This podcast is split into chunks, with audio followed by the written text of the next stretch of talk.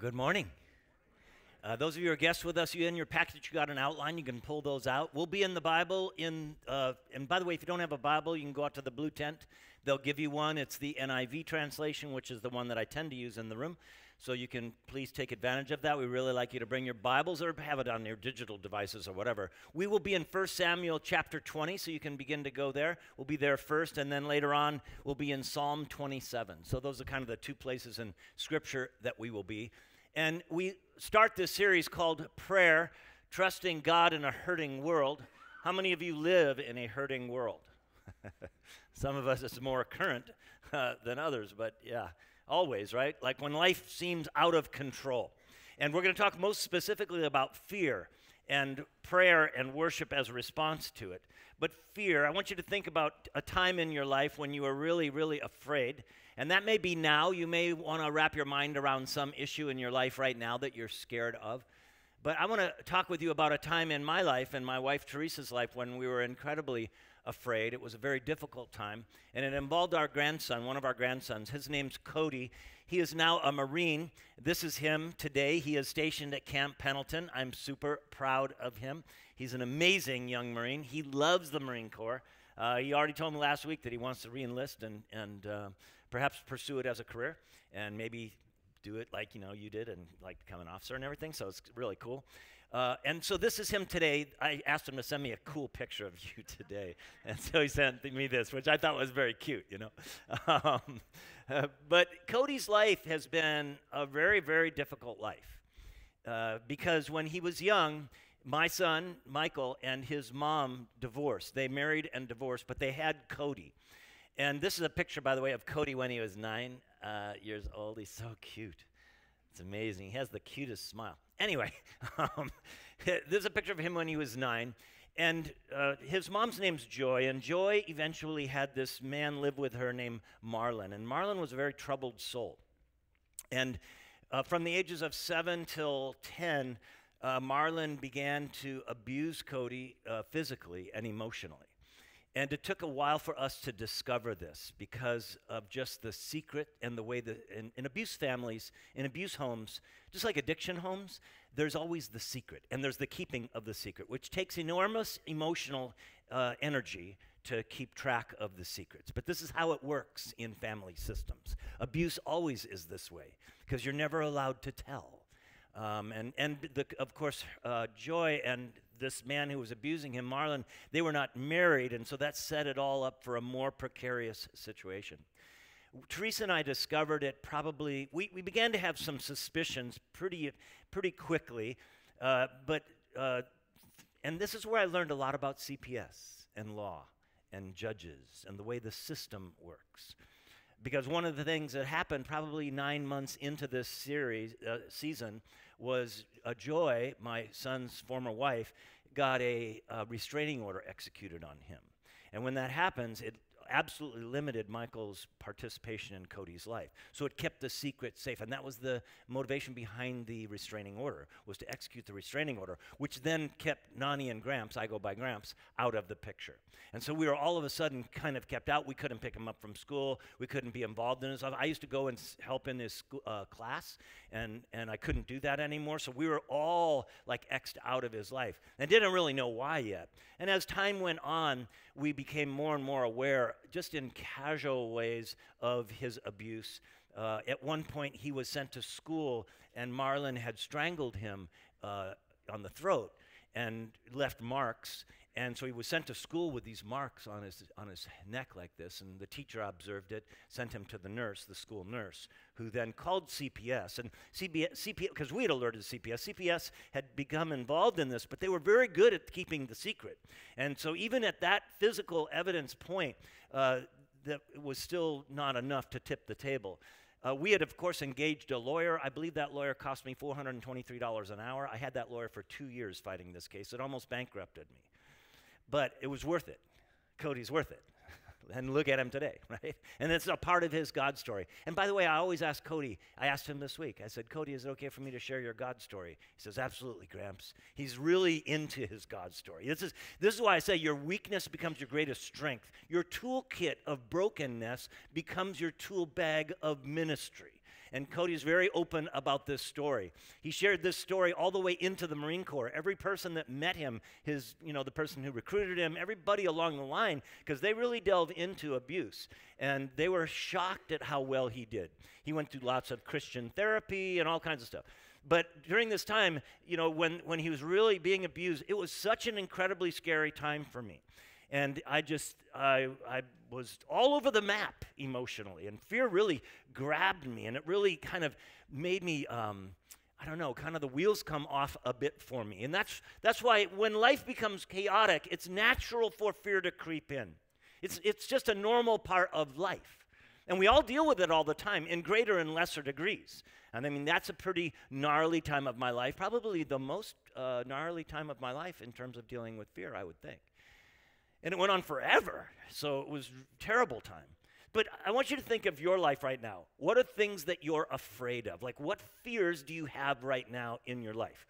It could be anything. It could be some kind of illness or whatever that you're battling with and struggling with. It could be a, a, a parent that you're about to lose, a child that you're about to have. that would, to me, if I was a girl, that would be the scariest time of my whole life. Having a baby, watching my belly grow. That thing's gonna come out of me. Ah! Whatever. It could be. It could be anything. Uh, it could be you're getting out of the military, or you're getting PCS. Like uh, we prayed over this couple last weekend, Adam and Cassandra. They were here for years and years and years. Got PCS to Virginia. You know, and they have kids still, and you know the whole drama of that. But I want you to wrap your mind around what it is for you. It could be finance. Uh, you're afraid to have the, the conversation about money in your family system. Uh, number one reason given for divorce in America is money, finance, number one. Uh, so, you know, whatever. It could be a, a, courageous conversation that you need to have with a friend or a spouse or a kid or whatever. All kinds of things scare us in life. And it's normal for fear to creep in. But it's the deal is this what is it that God's called us to in the midst of our fear? What is, what is it that we're to do, okay? Now, we're going to look at David's life today, and we're going to look at how, kind of like how not to do it okay? We're going to look at David's weakness. We often talk about David's strength. He's a man after God's own heart. He's anointed by, the king, by Samuel the prophet to be the king. He's 15 when he gets anointed to be the king. But for 15 years, literally, he is in this time between the times and he's wrestling with who he is, who God is most particularly, and the jeopardous relationship that he's in with the king Saul. Because Saul becomes incredibly jealous of David. And so David's on the run in the scene that we're going to look at. And we the, the deal is this, you guys, we can't let fear lead us to make foolish choices. Now, this is the temptation when we get scared to make foolish choices. A lot of it revolves around the idea of control. Okay? So this is the wrong path. All right? Go in your Bibles with me. We're going to be in 1 Samuel chapter 20. Now, where in history are we, Pastor Mike? We are backing up from where we were last week. We are back in the United Kingdom time. We are uh, roughly 1020 BC. So we're jumping backward, what, 3,000 years in time? 3,000 plus, 3,039. whatever. you know, you do the math. I'm, I'm lousy at math. Anyway, we're around that time, okay? So we're a long, long time ago. This is in the time of the United Kingdom before Israel in the north, Judah in the south. Uh, the, the kingdom is not split yet. David's been appointed the king, but he's not operating as the king. And jo- Saul has become incredibly jealous at David's popularity. And so David's struggling and he's scared. Now, he's probably, I peg him to be around 19, 20 years old in this, in this particular story that we're in. So he's a young man. So we can't be too hard on him, but he definitely, you know, uh, you know, makes a mess of things. And, and we'll see it as we go along. Look at verse 1. Uh, 1 Samuel chapter 20, verse 1. Then David fled from Naioth in, at Ramah, and that's, by the way, where the school of the prophets live. Okay, this is where Samuel lives in Ramah. Uh, just FYI. It's a very famous place in this time period, Ramah, because of those prophets. And Samuel. He was like a super powerful prophet, for lack of a better word, very used by God. Anyway, and you can read about him in the last chapter, in chapter 19. Uh, so, and he went to Jonathan. Now, Jonathan is Saul's son, and Jonathan and David really love each other. They're like BFFs, okay? They're like super tight, super close together. But there's a dynamic going on because David, remember, is anointed to become the king, but not yet uh, functioning as the king. So here we go. And he goes to Jonathan and he asks, What have I done? What is my crime? How have I wronged your father? That's Saul, okay? How have I wronged Saul that he's trying to take my life? Now, Jonathan doesn't believe him, okay? He doesn't believe that his dad is trying to kill David. So he says, Never, Jonathan replied. You're not going to die. Look, my father doesn't do anything, great or small, without confiding in me, which is true enough, but not in this case. Why would he hide uh, this from me? It's not so. But David took an oath, and in the ancient world, that was like a big deal to take an oath. It would sort of be analogous to when you go to a court of law and you place your hand on the Bible and you know you, you repeat the oath. Uh, so he, he took an oath. David took an oath and said, "Your father knows very well that I have found." Fa- do you do we still put our hands on a Bible when we go to make testimony in a court? Do we? Okay, just, I was just curious. That'll be interesting in the future, won't it? We're living in a world that will increasingly call that into question.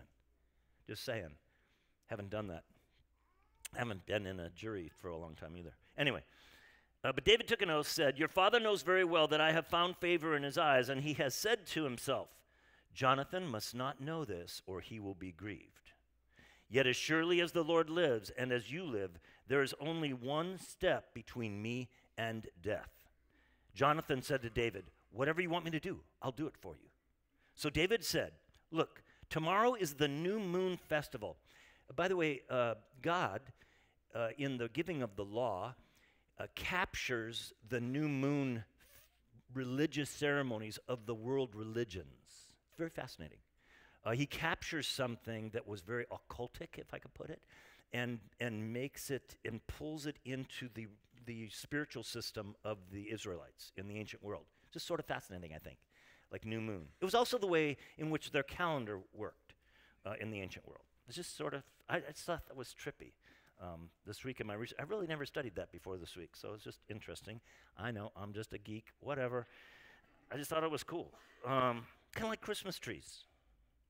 If you think forward in history, right? Why do we have Christmas trees? It was, in fact, an occultic practice back in the day, right? And so the church that thought, let's grab it and make it a part of our tradition because God's the creator of trees, just like moons, like rainbows. Think about it. So David said, Look, tomorrow is the noon moon festival, and I am supposed to uh, dine with the king. But let me go and hide in the field until the evening of the day after tomorrow. If your father misses me at all, tell him, David, now he's involving Jonathan in the lie. Okay, so here we go. Spin, spin, spin. Um, if your father misses me at, uh, at all, tell him David earnestly asked my permission to hurry to Bethlehem, where he's from, his hometown, because an annual sacrifice is being made there for his whole clan. If he says, Very well, then your servant is safe. But if he loses his temper, loses his mind, you can be sure that he is determined to harm me. As for you, show kindness to your servant, for you have brought him into a covenant with you before the Lord. If I am guilty, then kill me yourself why hand me over to your father? And then John says, says, Never. If I had the least inkling that my father was determined to harm you, wouldn't I tell you? David asked, Who will tell me, uh, who, will t- who will tell me if your father answers you harshly? Come, Jonathan said, let's go out into the field. So they went there together. So again, the drama sort of begins because David's scared and he's acting out of this. He's, he's acting out of his fear and he's doing things that really are, that, that don't really involve God. He's, it's like he's forgotten the place of God in this. So, so what are the, some of the ways that fear affects your choices, okay? Like when you fear things, what is it that you tend to do? What are the habits, the ways in which you break ethics and do crazy things that get you in trouble down line? Like this one, we lie to protect ourselves. we lie to protect ourselves. And that's often fear based. That's why we lie. That's why we lie. He involves Jonathan in his lie. He's panicking, he's freaking out, he's reacting, but this is how we do it.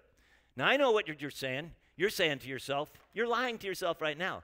Oh, I never lie. I have a list of lies. Google it 20 most common lies. I don't lie. Here's one you're in marriage counseling, and you say it's all her fault.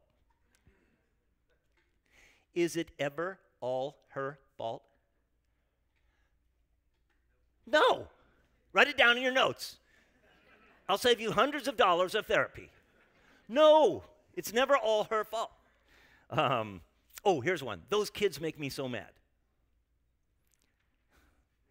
Who's in charge of your anger? Everybody point to yourself. Repeat after me I am. See, no one makes you mad. No one makes you. I mean, we say it, it's, it's an idiom, right? That makes me so mad. Well, no, you're making a choice based upon presuppositions and expectations, thus, you are getting angry. Now, is all anger sin? Pastor Mike, no, not all anger is sin. In fact, the Bible says, be angry and sin not. I just only do that very rarely.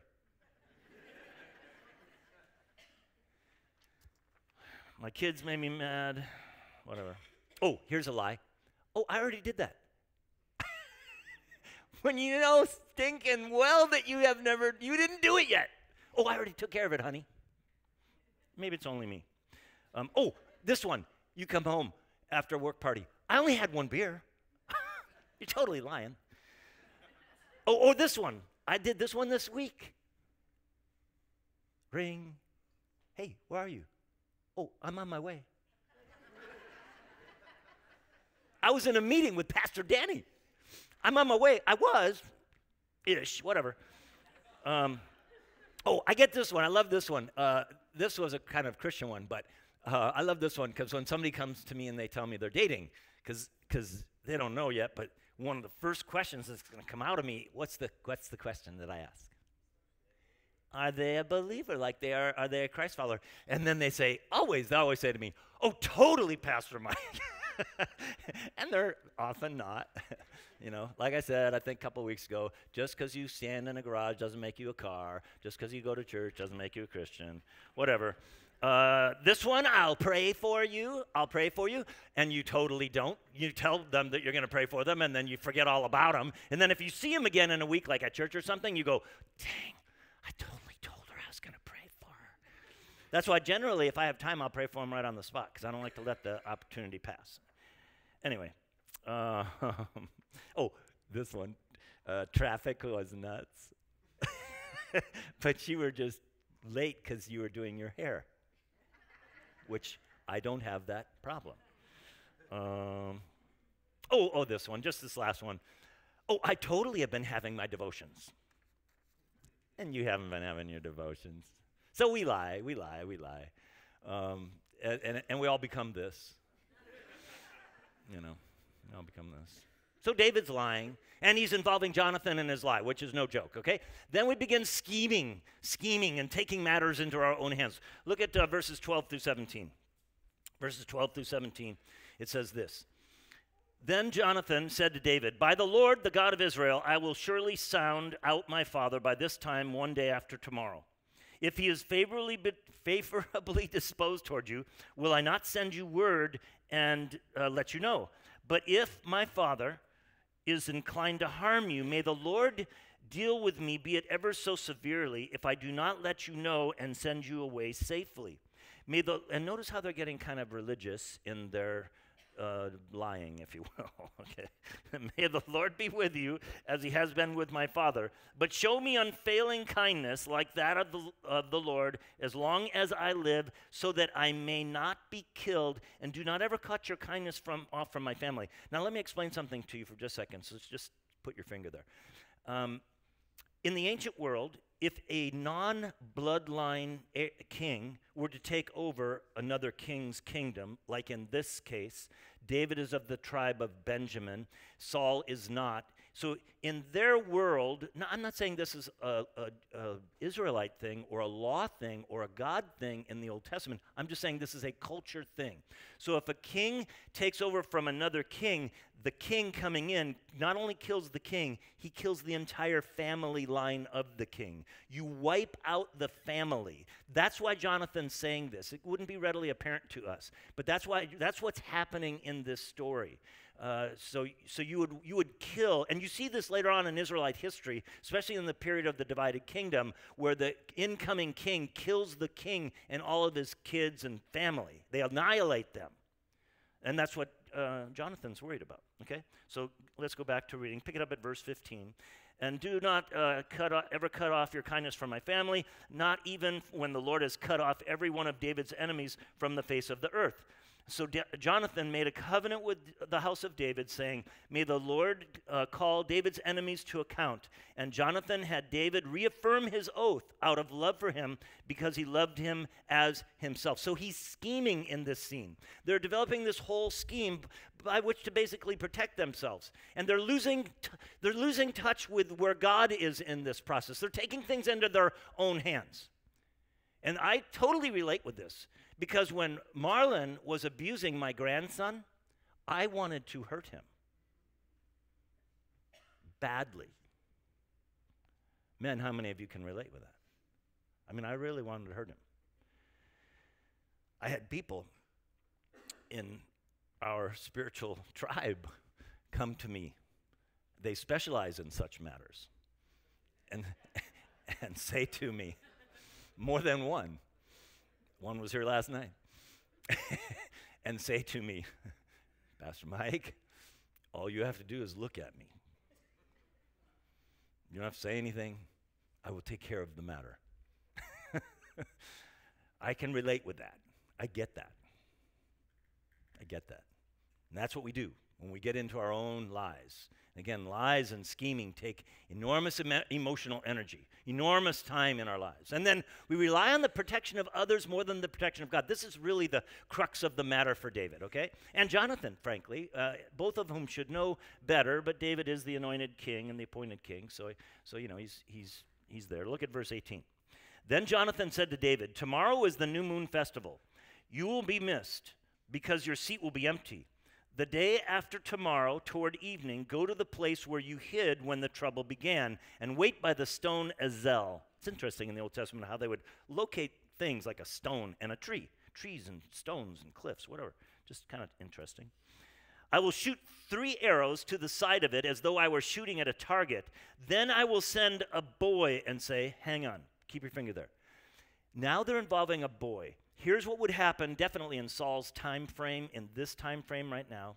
If that boy were discovered to be in any way, whether he knew it or not, in collusion with a traitorous event, that boy and his family would be slaughtered. So now they're involving a boy in their deal. Okay? Anyway, I just thought I'd point that out. But if I say to the boy, Look, the arrows are beyond you, then you must go because the Lord has sent you away. And about the matter you and I discussed, remember, the Lord is witness between you and me forever. So it's just fascinating, right? Like how they're how they're uh, kind of collaborating and stuff. And and it's not all bad. It's just that look, in your life, you need the protection of others. This is why I want you in a life group. I want you in a serve team. You must build, uh, guys, you must build a band of brothers around you. Ladies, you must build a band of ladies around you. Uh, left to yourself, you're cray cray. Write that down in your notes. Left to myself, I'm cray cray. So that's good. It's just that sometimes we can depend on others at the depreciation of the value of God, if I could put it. Like where God takes second chair to others. Because uh, at the end of the day, who is it that protects? God protects. God protects. He always does. And then just this last uh, thing, uh, and it's somewhat metaphoric. Um, we hide in fear instead of facing the situations God's called us to. We, we hide in fear. Just this one last little line David hides in the field. David hides in the field. So, where are you hiding? Where are you hiding in your life? Like, what's going on in your life right now? Now, if you read the rest of the story, go to, not, we're not going to do it today. I just wanted to give you it as an assignment because the downline cost, chapter 23 records it. The consequences of this behavior results in what's called the genocide at Nob. N O B. It's a city full of priests the city of Nob, the, the whole village of priests are annihilated. They are wiped out, and all of their children and their entire tribe is wiped out by Saul as a result of these actions. These are the downline consequences of when you and I, you know, lie, manipulate, scheme, and, and do all this stuff. There's these downline consequences. A lot of times it's in family of origins. Uh, your kids will kind of, be, they become like us, which is scary, right? They can become like us. So all of our, you know, U-Haul full of stuff that we've got going on in our lives, kids just pick it up naturally. It's like putting your fingerprints on them. And, and that's the way it is. And so the hope is to live less in fear and more in faith. You know, less, less in, in, in modes of fear and more in modes of faith. So what does God call us to do when we're full of fear? Now we're going to go to Psalm 27. Go to Psalm 27. In this context, in this context, David ultimately resolves this issue in himself. And I put it this way on your outlines when we focus on God instead of our fear, He helps our faith flourish. This is what God will do as we pray and worship. Now, what does David do? David, uh, okay, in this time period, David, even though he's got fear, and even though he's lying, and even though he's scheming, and even though it's causing a whole village of priests to be wiped out, David is an artist, first of all. He's an artist. How many of you are artists? Raise your hands, you're artists. One, two. It's just always funny. Because in first grade, all of you thought you were amazing artists. Second grade, you thought you were an amazing artist. But eventually, someone told you, man, that's horrible and you believed it and you quit. So I would encourage you to draw more, sculpt, carve. Anyway, David is an artist. He's a poet. Some of you used to be poets. You wrote a poet in middle school, but you haven't written, written a poem yet, still. I mean, to this day. Right. Anyway, he's a poet. He's a songwriter. Some of you used to write songs. Corny, I get it, but whatever. I would encourage you to write songs. He was a, he was a musician, he was a minstrel, and he played instruments. So he, and he could sing. He was a singer, he was a worship leader, like Pastor Marcus. Pastor Marcus and David are very similar in this respect. so you are. Get over it. Deal with it. but so so he writes Psalm 27 in this context. He resolves it. He resolves it. So look at Psalm 27. Remembering that God's power is with us in the midst of our fears. Psalm 27. Just the first verse. The Lord is my light and my salvation. Whom shall I fear? You see what he does? He focuses on God again. Now, he doesn't do this perfectly, obviously. It causes all kinds of drama, but he ultimately gets here. He remembers that God's power is with him in the midst of his fears. That's what you and I must do. We have to remember. We have to remember. We have to look backward and see what God's done in our lives. And not let fear stop us, not let fear grip us. Like some of you are scared to get baptized. You know you need to get baptized. Jesus commanded you to get baptized. And some of you are scared of it. You're like, well, I was baptized as an infant, I'm all good. No. The Bible teaches you get baptized after you're old enough to understand what you're doing. In our context, that's eight. That's why I don't baptize kids under eight. Is that in the Bible, Pastor Mike? No. It's just a wisdom thing. Kids can understand understand abstract ideas by eight. They can do start beginning uh, understanding, uh, you know, Jesus, the heart. You know, before eight, I never forget one of the ways God taught me this lesson I had a like six year old girl come to me at church a long time ago, and she said, Pastor Mike, this week I threw up. And I said, Oh, That's cool. You know, I asked her some questions about her throw up. I, am always intrigued by that. You know, what color is it? And I said, I said, honey, why are you telling me that you threw up? She goes, well, Pastor Mike, so if Jesus is in my heart, when I threw up, is he out? Precious, right? But it taught me something. Now, I have a wife who has an undergraduate degree in education, and so I began to look at it from, eh, you know, psycho- you know, the psychology of education, you know, curriculum development, all that stuff. And anyway, I just began asking around, how old do you let kids get baptized? at? And a lot of my friends were like eight years old. That's a time when they can understand things. So that's how I went to the eight-year-old deal.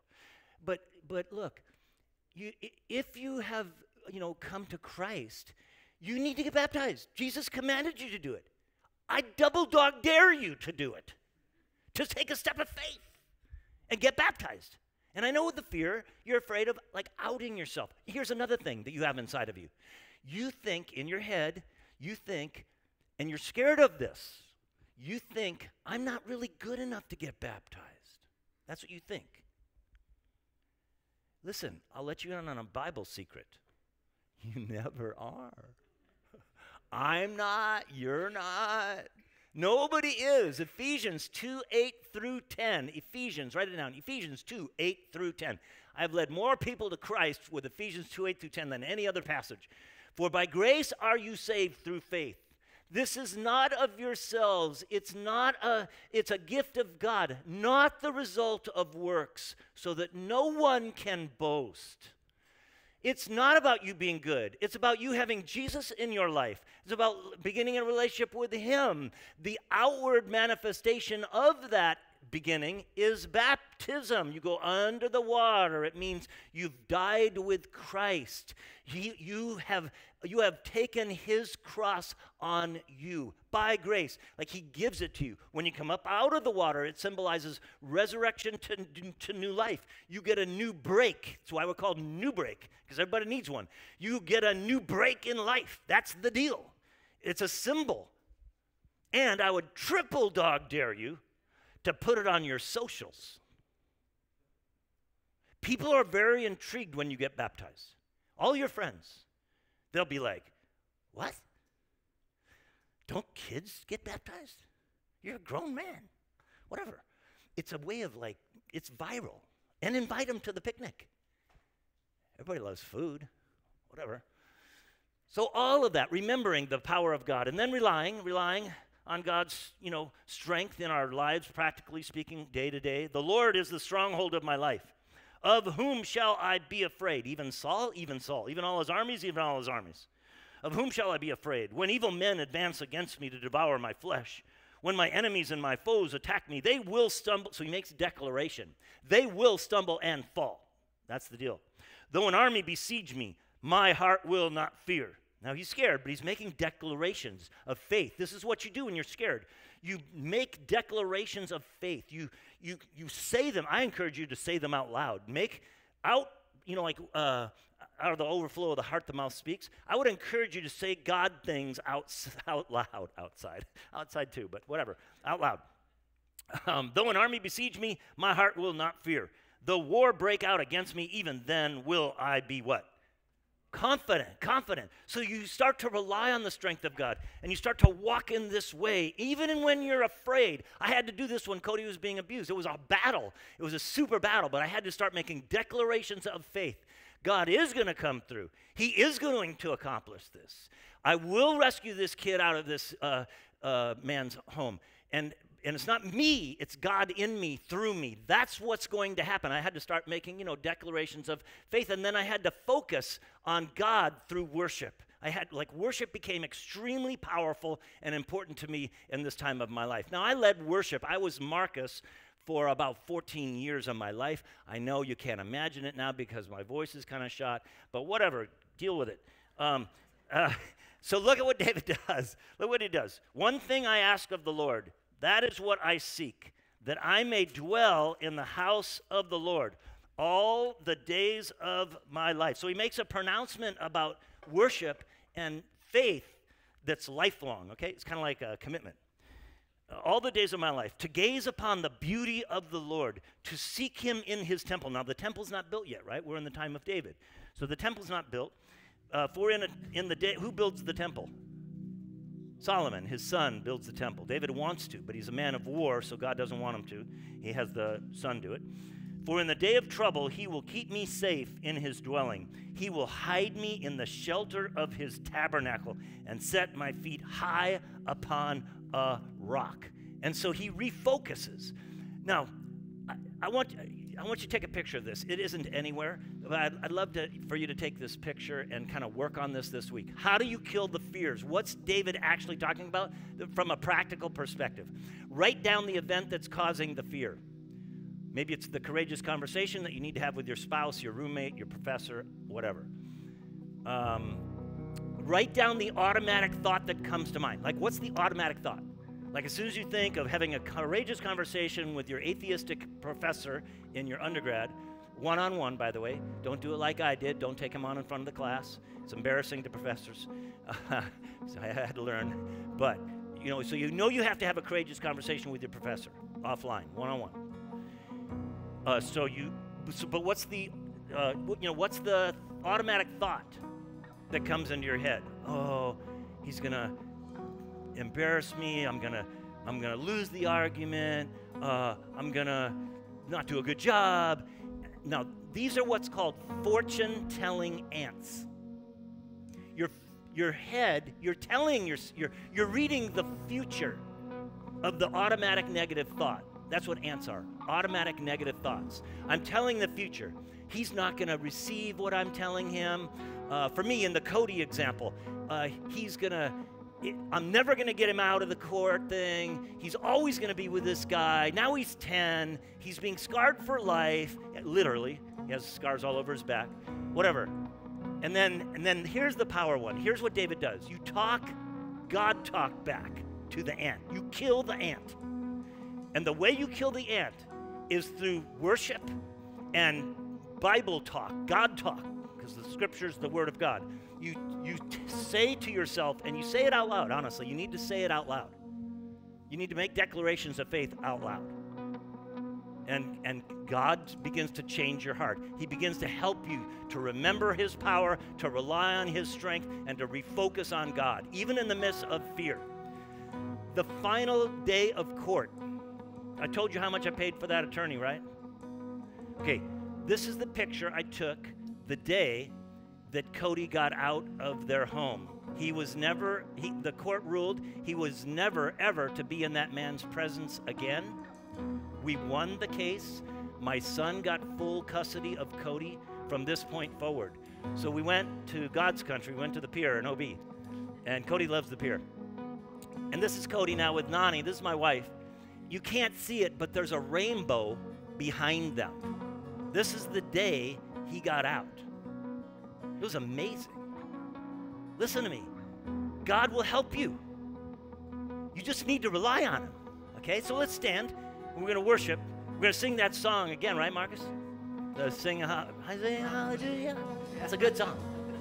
And hallelujah, by the way, is a combination of two Hebrew words it gets morphed into Greek, but it literally means uh, praise of Yahweh, that one of the names of God in the Old Testament. Yah, Yah is, is that part of it. Hallel, the Hallel Psalms are the praise psalms. There's power in your praise. The Bible says the Lord inhabits your praises. So sing hallelujahs to